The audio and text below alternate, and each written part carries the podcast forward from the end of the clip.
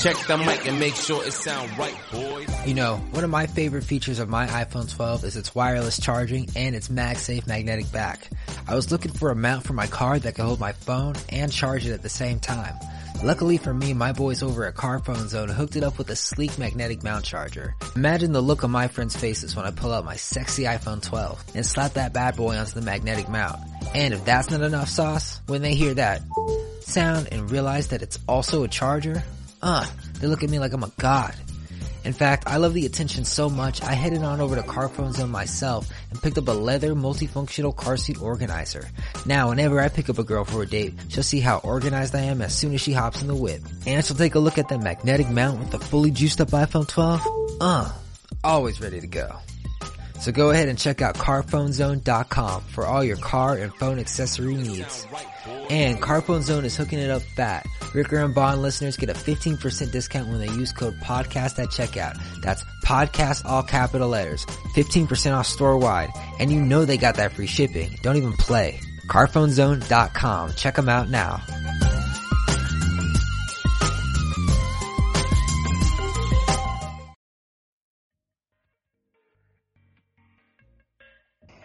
Yo, yo, yo, yo, yo, what's up everybody? It's your boy Vaughn Jen doing a little solo episode today, a little mini Friday episode for you for the weekend, but we got a lot cram- crammed into this one. It's gonna be a lot. We're talking about why you lost your life savings in the stock market this week and last week. Square buys Tidal for some reason. ARK lost all of its gains in 2021. Um, uh, what else did we talk about? Uh, a lot of stuff. Dr. Seuss is racist and, uh, Facebook is using your pictures on Instagram to train AI algorithms. It's going to be nuts. So sit tight and let's hop into the episode.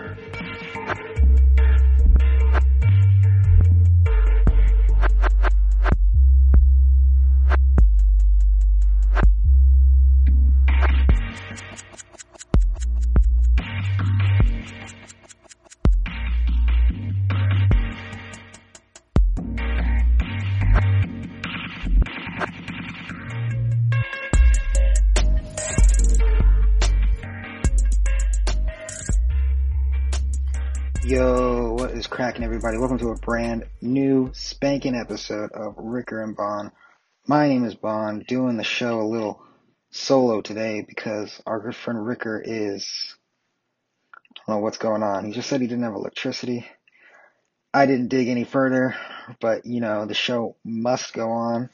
Um, I don't know if today's going to be a full episode, might be, might be a one, two trimester. We'll see uh, how much I have to talk about, but I just want to jump straight into it. The only thing I really want to talk about is the bloodbath that's going on right now that is the stock market. We're going to dive into why you're losing all your money, why your 401k is gone, why your Bitcoin is being destroyed. I'm going to let you know that it's all going to be okay or not, uh, but we'll see. But first, everybody get comfortable. Uh, make sure you clean the gunk out of your ears because you're not going to want to miss what is happening in today's episode. And take some notes because this is going to be some good stuff that we're going to be sharing. And when you're talking to your friends, you're going to sound really smart. So let's jump into it. First of all, the stock market. It's disgusting right now. Um, every everything is down across all sectors. Um, Dow futures down 0.19%, S&P futures 0.25%, Nasdaq futures 0.38%. Um, literally everything, everything, everything, everything, everything, everything, everything, everything. Uh, just the regular Nasdaq. Um, let me Nasdaq price. The regular Nasdaq is down 2.11% today.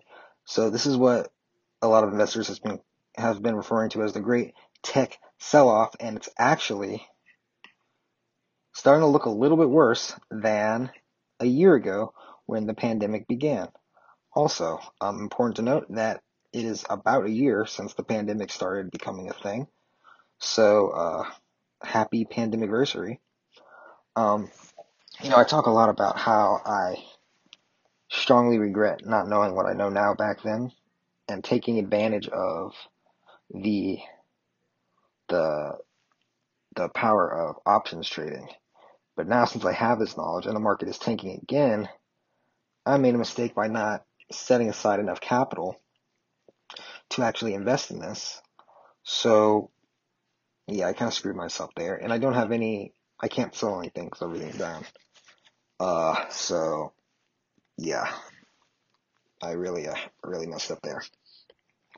But anywho, let's get into it. Um, I want to start with our good friend Cathie Wood from ARK Invest CEO.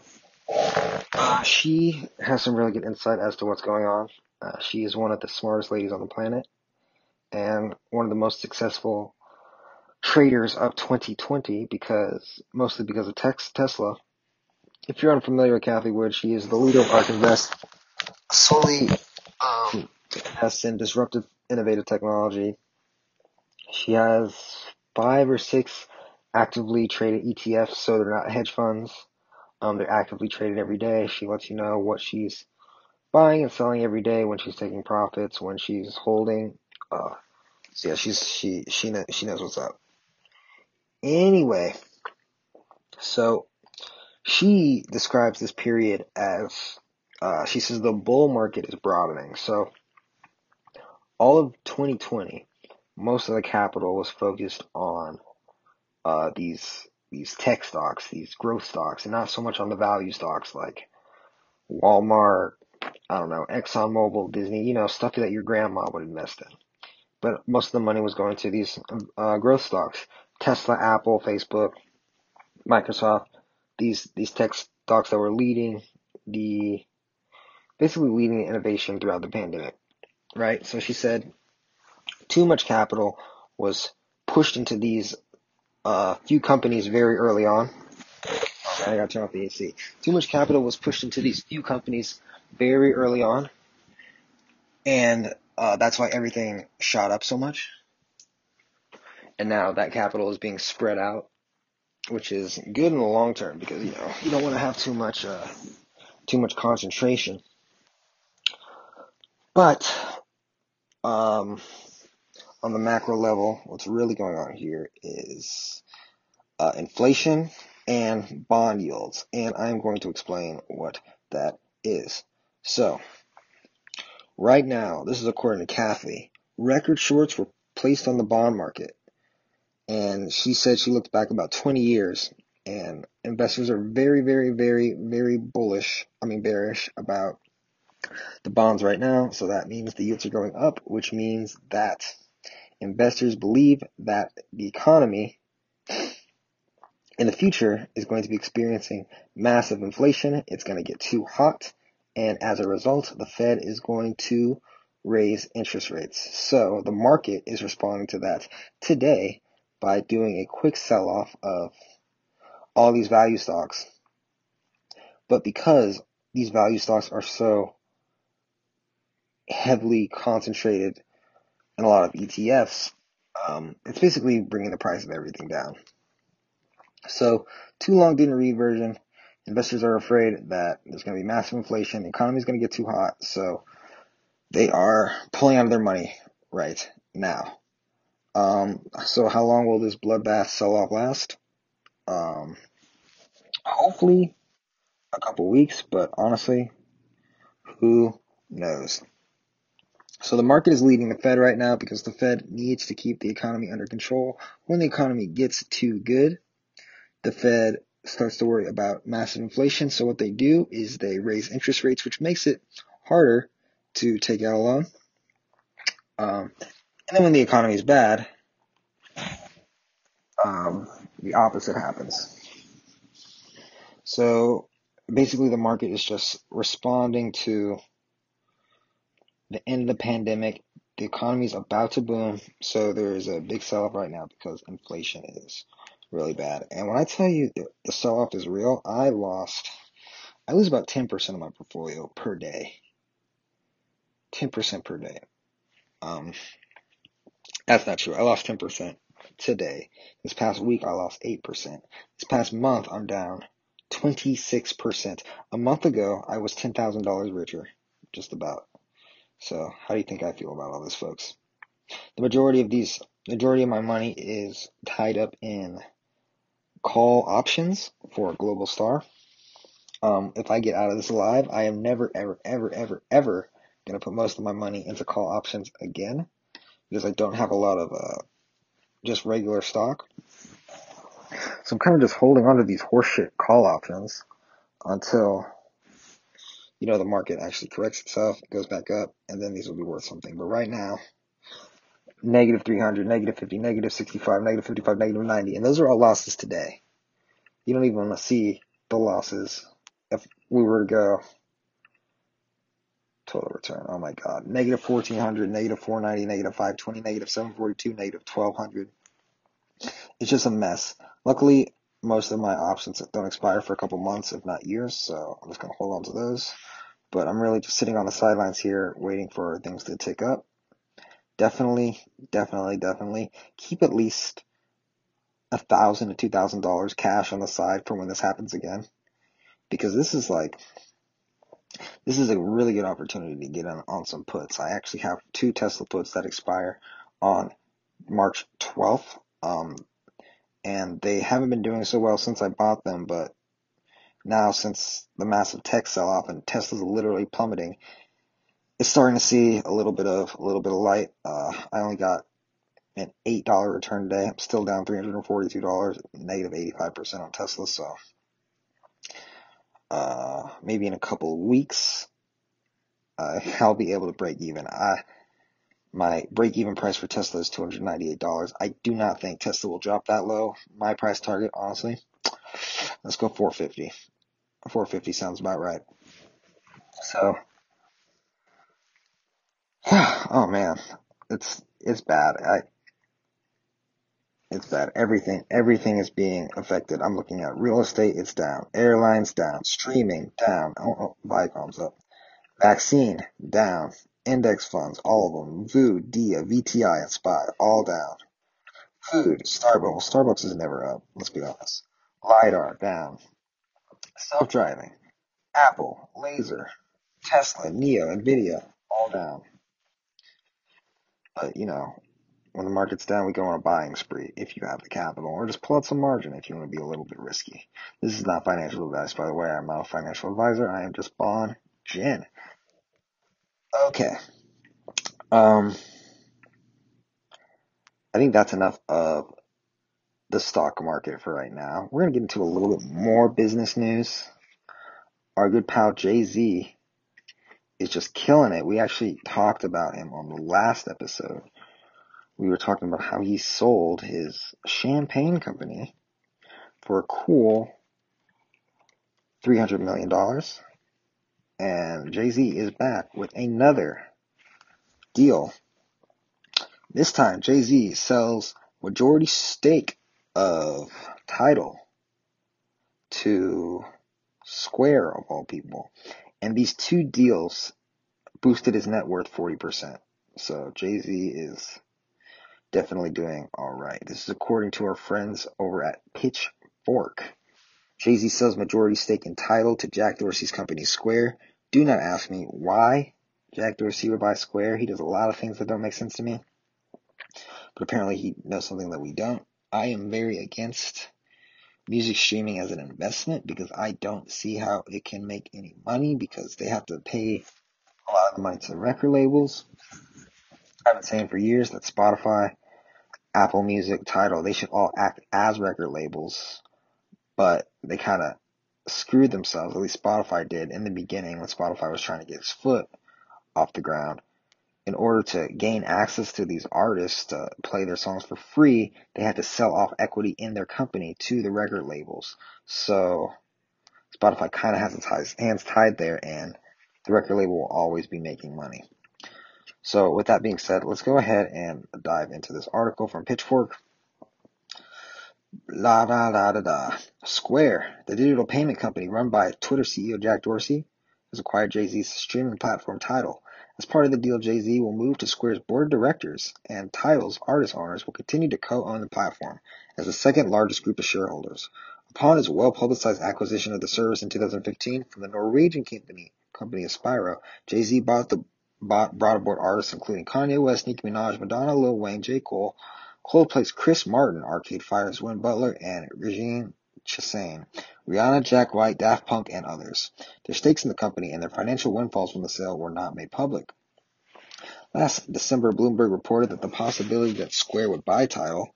Today, a press release confirms that Square expects to pay a mix of cash and stock of 297 million for a significant majority ownership stake. Tidal will operate independently within Square, according to the press release.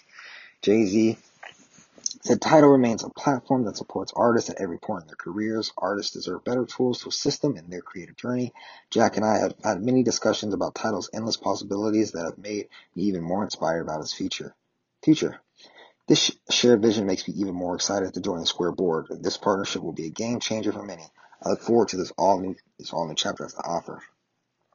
Dorsey added, It comes down to one simple idea finding new ways for artists to support their work. New ideas are found at intersections, and we believe there's a compelling one between music and the economy. I knew Tidal was something special as soon as I experienced it and will continue to be the best home for music, musicians, and culture. The Twitter CEO elaborated in a Twitter thread adding, Given what Square has been able to do for sellers of all sizes and individuals through Cash App, we believe that we can now work for artists to see the same success for them and us. We're going to start small and focus on the most critical needs of artists and their fan bases. Okay. Um, let's unpack this a little bit. I still do not know how Tidal makes any money. Why Jack Dorsey would pour $297 million into a platform that is incapable of creating any profit is beyond me because I know for a fact if Spotify isn't making any money, then Tidal's not making any money because Tidal has how many Tidal number of users. Tidal has uh, I don't even know how many how many users on Tidal. See, I can't even find the number. It's probably something ridiculously small. Had a million, 850,000 in March 2016, so that was four years ago. But if I look up Spotify number of users, I bet you, bam, 345 million, it comes up because they're not afraid to hide that number. Spotify has been doing some weird things with their capital in the past. They poured what, $100 million into he put $100 million into Joe Rogan. Is he bringing any subscribers? Probably not. They had a deal with Joe Budden. That really didn't go anywhere. So Spotify seems more focused on the podcast space. Tidal more focused on the music space. But Square is focused on the finance space. So I don't really, in my opinion, I really don't think that was a good deal. I have spoken about my my I don't, I don't, I don't know what to think about Jack Dorsey. He's all over the place. He's also the founder and CEO of Twitter, um, as well as Square. So he's the CEO of two major companies, but also he wants to live in Africa. So I really think that, me personally, I really think he should focus on one thing. But anyway, congrats to Jay Z and congrats to all of the already rich shareholders that were in that offer, Jay Z, J. Cole, Daft Punk, uh, looking at you. Do you remember when that came out and that like got a bunch of bad press because everyone was like, yo, all these artists are disconnected from, you know? So yeah. Yeah, that is, that is that news. So we're going to go ahead and end this first trimester with that and we'll be right back after the break with some more fantabulous business news. Peace out.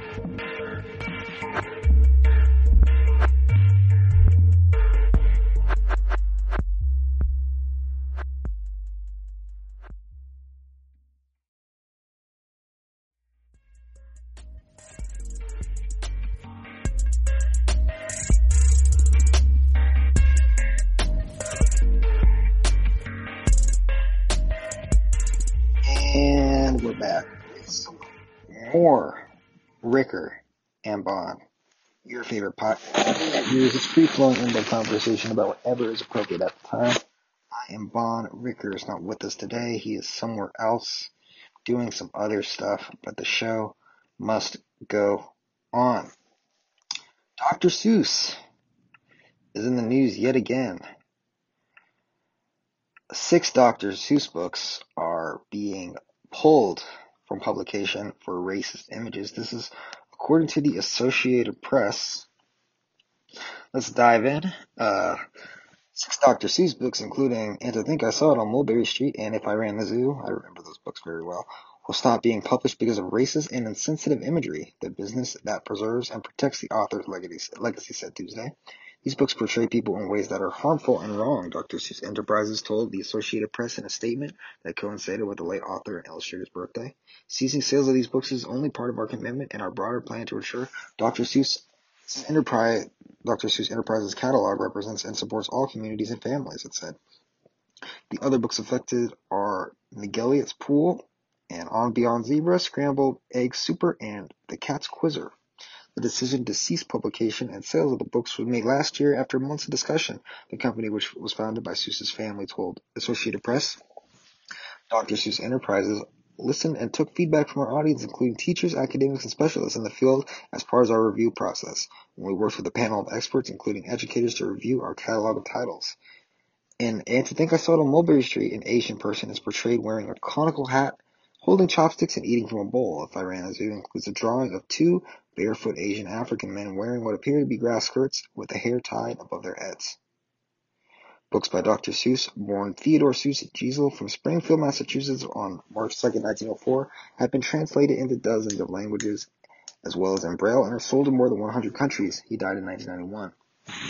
He remains popular, earning an estimated 33 million before taxes in 2020, up from 9.5 million five years ago, the company said. Forbes listed him as number two as the highest paid dead celebrities in 2020, only behind the late pop star Michael Jackson. Within hours of Tuesday's announcement, Dr. Seuss books filled more than half of the top 20 slots on Amazon's bestseller list. Um, Mulberry Street and If I Ran the Zoo were on the list along with Oh, the Places You'll Go, Green Eggs and Ham, and others still being published. Um, so yeah, apparently these books are going for a lot on eBay. But this reminds me of another scenario that's actually going on with Disney and some of their older films like Dumbo, Pinocchio, and maybe something else where they do have some uh, content that isn't very 2021 friendly. But they're not, they're taking another route. Instead of literally pulling the film from their streaming services, they are putting a disclaimer at the beginning that says, yo, we know this stuff was racist back then, and it's racist now. Uh, we don't condone it, but we think it would be an excellent teaching opportunity. Um, I guess the route Dr. Seuss is taking is just good, as just as good. I mean, a book is a little bit different than a movie, but you know, it's easier to put a disclaimer on a film than to reprint a bunch of books. So maybe this might have been the best course of action. A lot of these books, which by the way, usually sell for a couple dollars, are now selling on eBay for about two hundred dollars, and eBay is pulling them down. So if you want to get these racist Dr. Seuss books, you might have to look elsewhere. If you have some in your house, you might want to keep them because they might be good collector's items in the future. Or if you need some money, just go ahead and uh, go ahead and uh, go ahead and sell. All right, moving on. This is an interesting story from the LA Times about, oh, excuse me, our good home, California. As you know, um, we've been talking about the California exodus happening last year with record high taxes, record high prices, and record high homeless, especially in Los Angeles. But this um, article from the LA Times kind of disputes uh, what we've been saying. The title is Californians aren't leaving the state in mass, but they are leaving San Francisco. Now, I do not like San Francisco. It is incredibly crowded, incredibly cold, and incredibly expensive.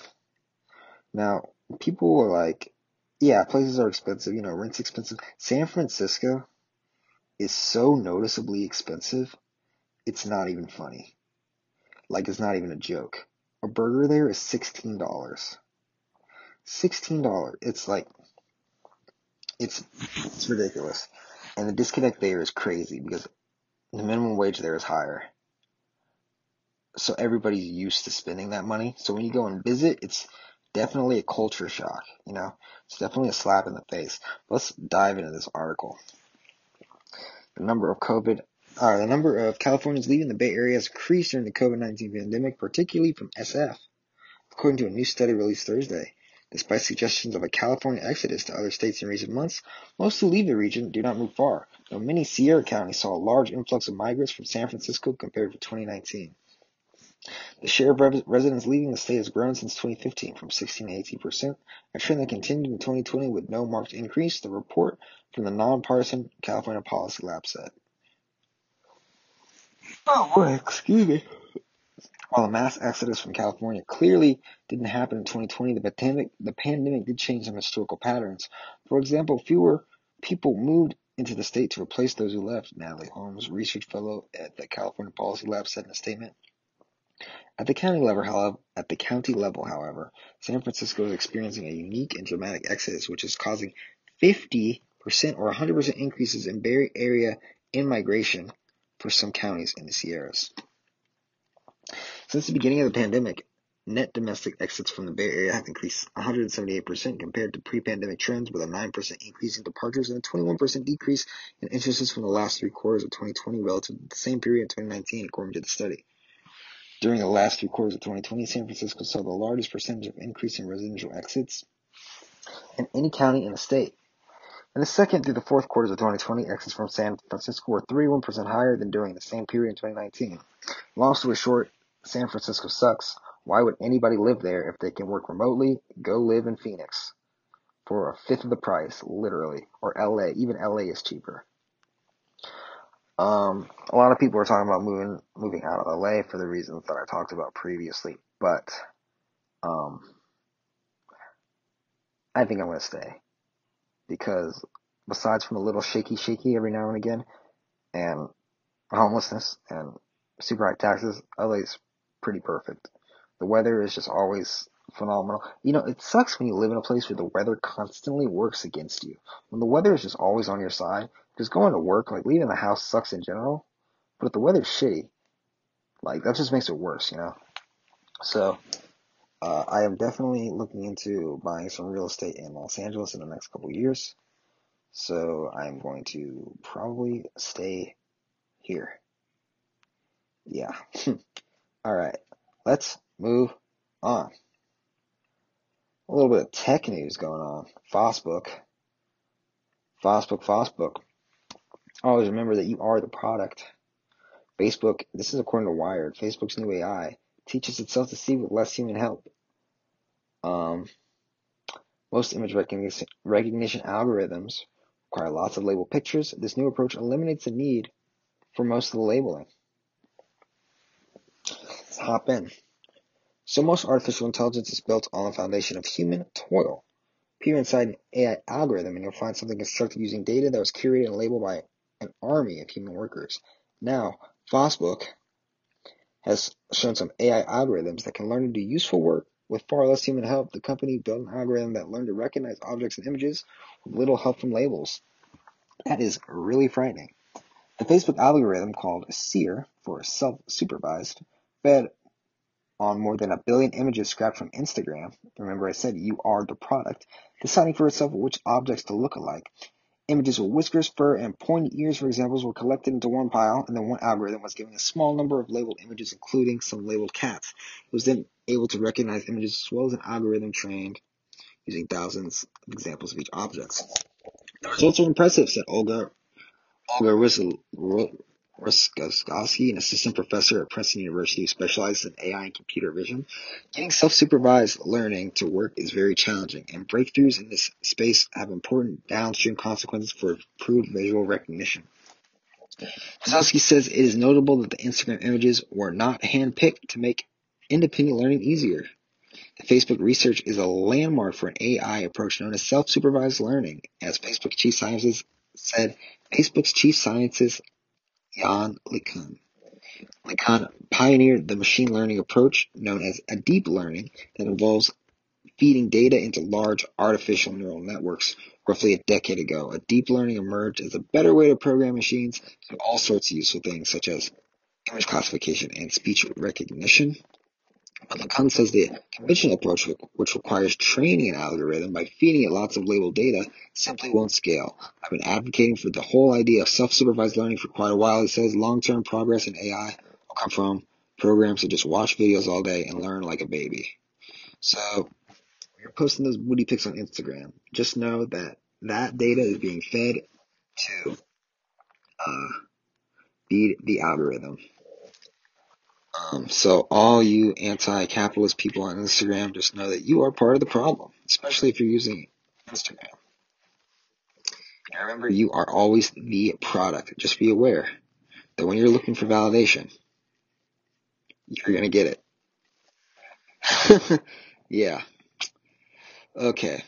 So, you know, I think that might be all I have for today. It's a little bit difficult to do the podcast by yourself.